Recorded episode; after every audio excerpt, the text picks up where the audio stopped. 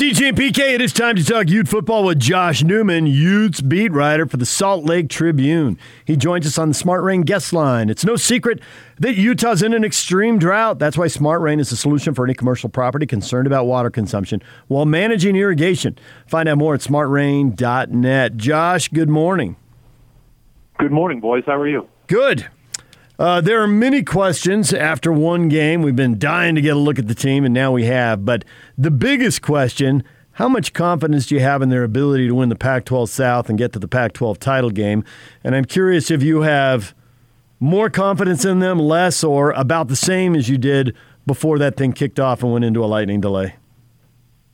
Well, you know, to to your first question, look, I, I think Utah is the best team in the Pac-12 South. I think they have more capabilities, more guys at more positions than USC. Um, I don't think my opinion there has changed. It's certainly not going to change. I'm not going to make any sweeping, firm judgments off one game. Certainly not going to make any firm, sweeping judgments off one game against Weber State. Um, look, a lot of good last night. I thought Charlie Brewer was solid. Uh, Tavion Thomas looked as advertised. Devin Lloyd was all over the field. Hmm. a lot of good things last night. Um, but there was a lot of things that need fixing. And Kyle Whittingham was not shy last night post game in speaking about those things. Um, look, Tavion Thomas lost a fumble. Uh, they missed an extra point after a delay of game. Um, TJ Pledger dropped a touchdown pass, right? Charlie Brewer hit him on the two yard line. He dropped it. Uh, Cole Fotheringham dropped a touchdown pass. Uh, they gave up a 17 play drive to Weber State. although that ended in a goal line stand. So um, one game, um, not going to go off the reservation about anything really off one game. Uh, but now things are going to start to get a little more serious with a better opponent coming here um, in BYU. Yeah, all reasonable takes off of that game as far as not making uh, pronouncements, what have you. Uh, the number one thing that I was looking for, Josh, going into this game was how the running backs were going to play. You know, because uh, BYU, or excuse me, Utah, you know, you haven't been here that long, but it takes about five minutes to figure out. Okay, they have had success with one back. I think they've had eight of the last ten years. Have had over a thousand yards. Uh, running backs had. So Kyle prefers a one back system with other guys spotting that particular back. I don't want to go crazy, but it did seem to me like if we're going to go with the depth chart next week against the Cougars, I'm going to go Thomas one, uh, Bernard two, Pledger three, Curry four. What do you think? Yeah, you know, if you want to create a depth chart, I I, I agree with that. You know, with that, um, Thomas, Bernard, Pledger, Curry. Now again, one game. You don't want to make any huge sweeping generalizations, but I, I will say this: Tavion Thomas, just based on what you watched last night, just off the eye test, he looks like a guy that you can give the ball to 15 or 20 times. He he has the size, he has the speed, he looks like that guy. Um, I'd like to see more of TJ Pledger before I really start to make up my mind. Um, everything coming out of camp was that you know that he was very good, that he was as advertised. As I said, opening drive, he drops a touchdown pass. He was kind of in the doghouse after that. Only had a couple of carries. Uh, Chris Curry played, you know, he was limited. He only carried the ball three times. He got stuffed on a on a fourth and goal at the one after uh, the offensive line blew up. So, um, my big takeaway from the running back situation, aside from Thomas, is that I thought Micah Bernard was really good last night. He had a couple of catches on on the first drive. I think he had three catches. Uh, you know, he ran the ball four times. I think he finished with like 77 or, or, or 80 total yards. Um, good for him because he's a third year guy. He's been patient. He's waited his turn, and he had a pretty pretty solid opening effort, um, it, in my opinion. But again, no sweeping judgments. Um, but I agree with you. If we're looking at a pecking order, yes, I think it's Tavion Thomas at number one right now. Nick Ford tweeting out there will be improvement. The O line had some good moments, but the O line had some bad moments, missed blocks in the running game, and the quarterback got hit too much. Quarterback definitely got hit too much. Brewer took a took a pretty good shot to uh, to the head at one point. That uh, correct me if I'm wrong. That was a targeting call, right? Yeah, yeah, yeah. That was a targeting call. So, look, the offensive line. You know, Kyle Whittingham has, has painted that as his biggest concern right now. Um, everybody dressed with the exception of uh, Sataoa Laumea.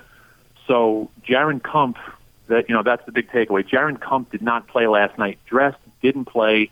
Kyle said post game that he uh, he's optimistic that Kump can play against BYU. Um, so if Kump does play against BYU, what do you do with the rest of the line? Look, Jaren Kump is going to play. He's the best tackle on the roster. So what do you do? You know, do you slide Kump in um, at left tackle and pull Bam Olaseni out? Do you slide Kump in at right tackle and leave Olaseni there? There, so you know, there's some decisions to be made, but I think I think things will get better once Kump is in in the lineup, healthy and able to play.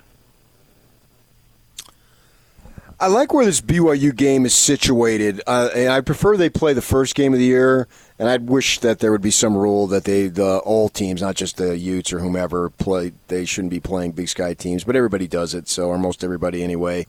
But I like that the the you know you got enough to work on based on the game itself from Weber, and they probably weren't going to play a perfect game, and then maybe they played a little less perfect, if that's an expression that Kyle would want. So he's got things to work on, but the fact that it's BYU, and even if you're new, you still have an understanding of who BYU is, and they haven't lost to them. They're going for ten in a row. So I really like the way it's set up because I think it gives them a challenge to be ready. They should be focused and all that stuff.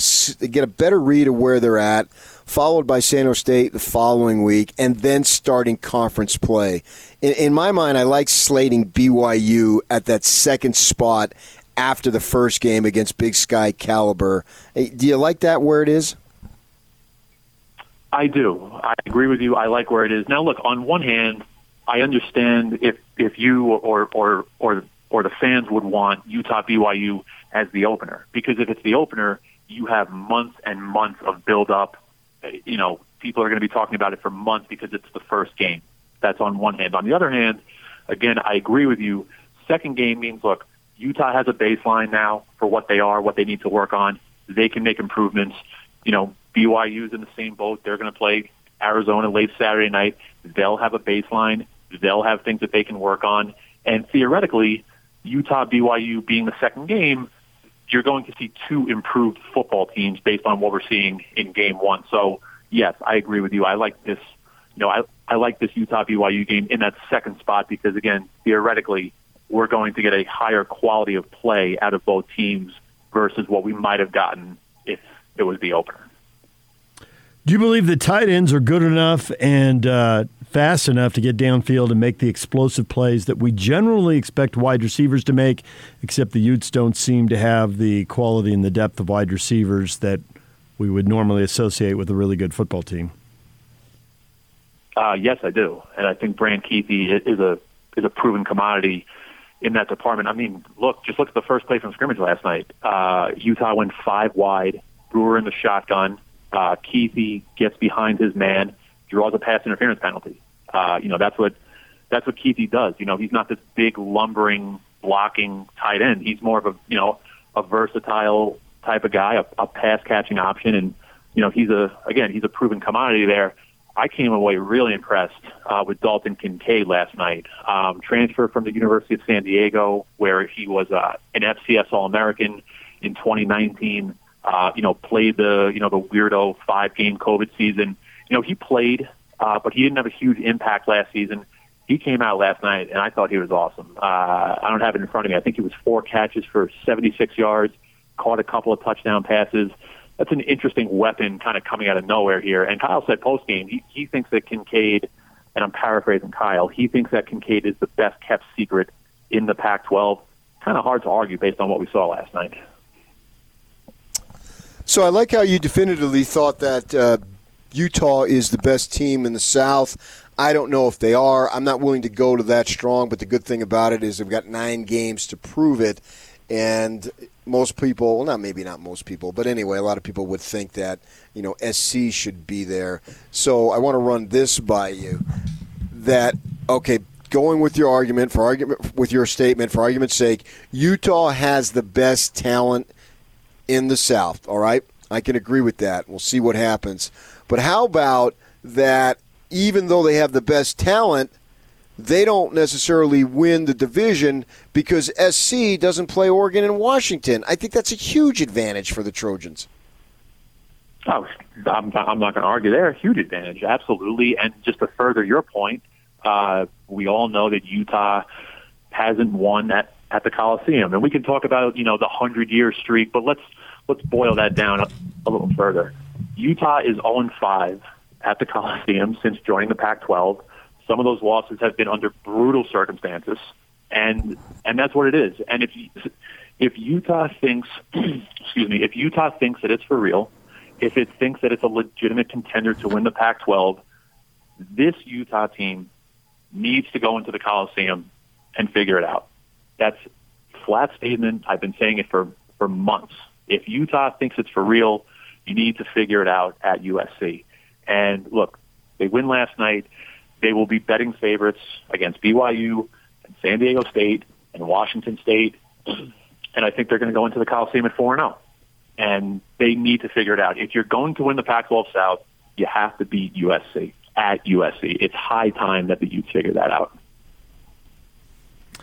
Uh, Josh Newman joined us here, Utes writer for the Salt Lake Tribune after Utah beats Weber State. You know, Kyle will say a lot of things for public consumption, and he doesn't spin it a lot, but he also doesn't have to tell 100% the truth. What do you think bugs him the most right now, and has he blurted it out or not? It was interesting last night. He he walked into the post game presser with a what appeared to be a crumpled up three by five index card. And at one point, he pulls out the card, and it's literally a list of things that they did wrong. Um, I don't think he harped on any one thing. I don't think there's any one thing off that game that's bugging him. But there's a lot of little things that he believes that need fixing. And you know, I mentioned most of them, right? The drop touchdown passes, uh, stuffed on fourth and one, uh, you know, the Tavion Thomas fumble. I think he, and uh, again, there's only so much to glean from a nine minute post game press conference with Kyle having not watched film yet.